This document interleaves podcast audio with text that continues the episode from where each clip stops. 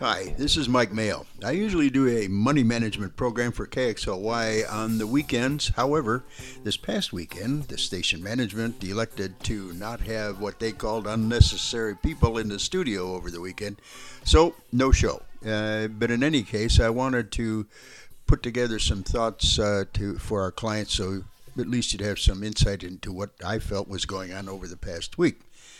Now, last Monday, the 9th of March, was the 11th anniversary of the start of the bull market. Well, here's how the market recognized that achievement over the past week. And using the S&P 500 as a reference point, the daily percentage moves were on Monday we were down 7.6%. On Tuesday we were up 4.9%. Wednesday we were off another 4.9%. Thursday, the market elevator took us down by 9.5%, and on Friday, it took it back up by 9.3%. So for the week, uh, the averages posted losses with the Dow off 10%, S&P 500 and Nasdaq each down about 8% each. Now, since the end of World War II, this is by far the fastest the market has ever gone from an all-time high into a bear market. It was uh, 22 days, if you're counting, or 16 trading days. In any case, the previous record drop was in 87 when the decline took eight weeks to drop the 20%. We've had no other post war decline that's even come close. Now, additionally, gold was down more than 9% for the week. It lost more than 30% since the 27th of February. And due to the OPEC uh, wranglings, I guess you could call them, uh, oil lost 24% for the week and lower by 45% for the year. This makes energy the worst performing S&P 500 sector for the year so far. Now, markets are imperfect. The world situation certainly isn't 10% worse than it was a week ago Wednesday or 20% worse than it was just a couple of weeks ago. That's the drops of the market.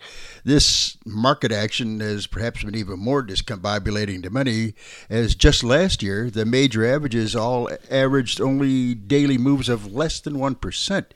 Here in the 12 uh, past trading days, we've seen the average price change being well above 3%.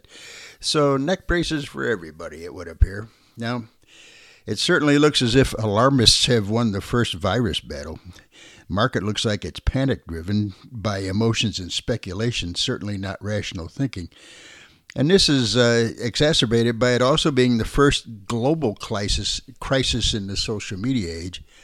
Now, what you see and read on uh, mainstream media, Facebook, and Twitter is definitely not representative of 98% of the com- country. Having spent the last couple of months traveling around the western U.S., attending workshops, meeting clients, most of the people I've encountered seem to be doing life as usual.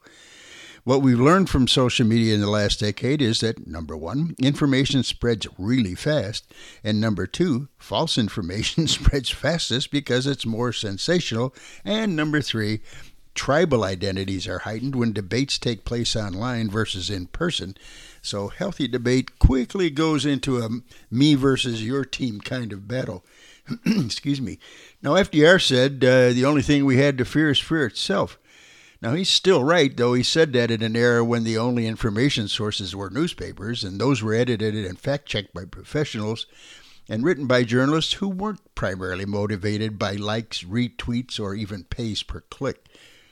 Now, make sure you're reading trusted sources and avoiding all the clickbait nonsense. You know, be, be aware of those who do use this virus only to gather eyeballs and clicks. And yet, even when the mainstream media gets it right, they're creating a false perception of this potential pandemic, of what it is.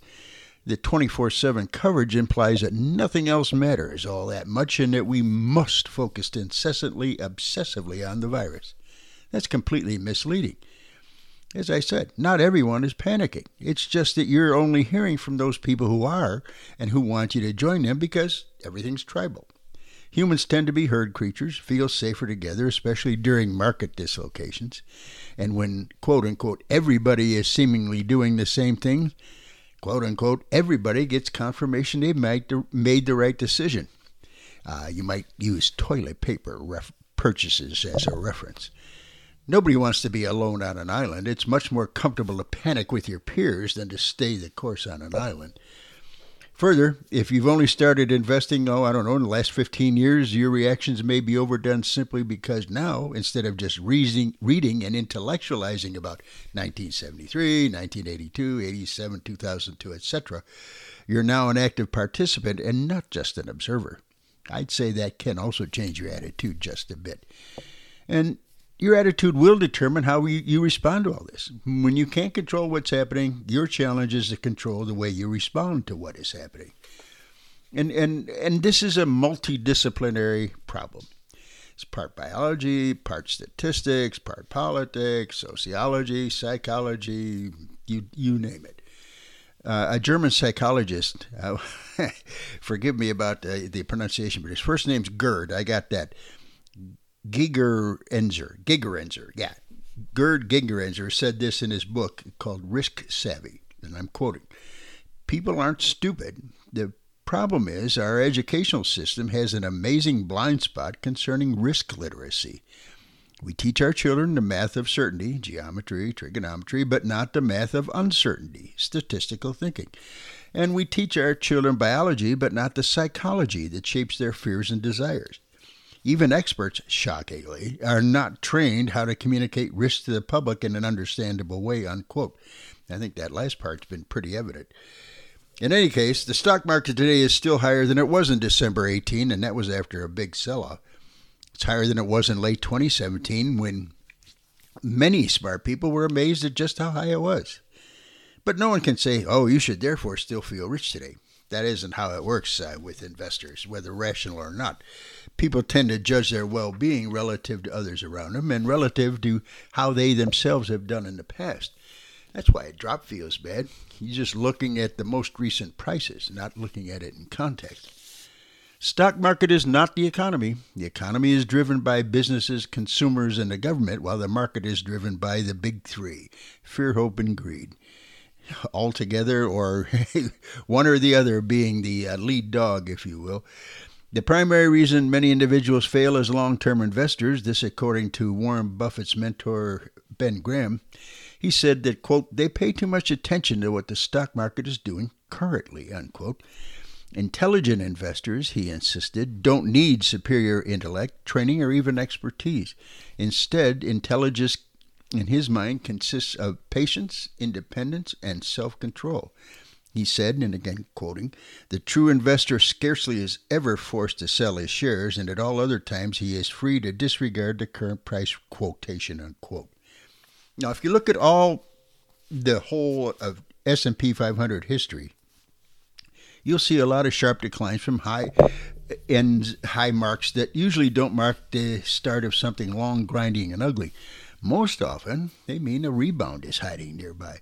And with the S&P currently about 2700 and if we use 1.6% yield for the 10-year treasury note that was pre-sell-off obviously it shows the market discounting a 55% drop in corporate profits now using today's yield of about 0.9% that suggests a corporate profit drop of 70% now if you go back to the 2008-9 recession we saw profits drop 46% in a full blown, oh my goodness, recession. So, how do what we're seeing now make any sense uh, from a logical basis? The irony is that long term thinking is most powerful when everything feels like it's falling apart. Most of your long term life results are determined by decisions made during a minority of times, and right now it appears to be one of those minority times. It's a very bad time to become short sighted and a great one to keep your wits about you. You know, there's always been volatility in the stock market, always will be. That's guaranteed as long as humans are the ones making the buy and sell decisions. And in the short term, market downtowns turns feel like they'll never end. In the long term, all corrections look like buying opportunities. So, regardless of how long this correction lasts, lasts, excuse me, to win in the stock market over the long haul, you've got to be willing to see these losses over the short term. Now, in the short term, the reasons for market sell offs feel like they matter a lot. And in the long term, investors tend to forget the specific reasons stock fell in the past. Remember that when your progress is measured in decades, your long term investing, the success of your results and performance shouldn't be measured by quarters.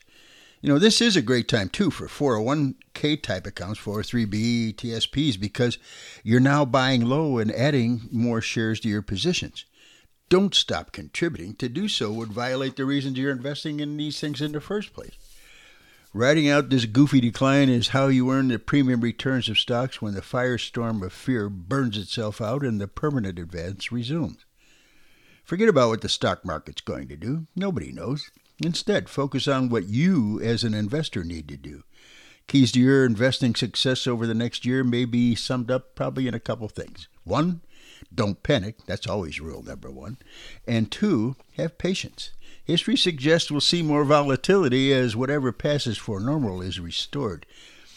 And to quote Jim Cramer, I don't always do that, but he, I think he made some sense here. He said this on Friday. There's trillions of dollars on the sideline waiting and waiting and waiting.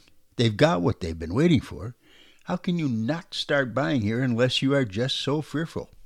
Amen to that, James. Well, prices are low, good companies remain good companies. Don't let uncertainty get in your way. Be sure and listen to Opus 111's Mike Maehl every Saturday morning on 9:20 a.m. KXLY in Spokane. Stream the show on kxly.com or subscribe to this podcast and we'll bring the latest episode to you. Securities offered through KMS Financial Services.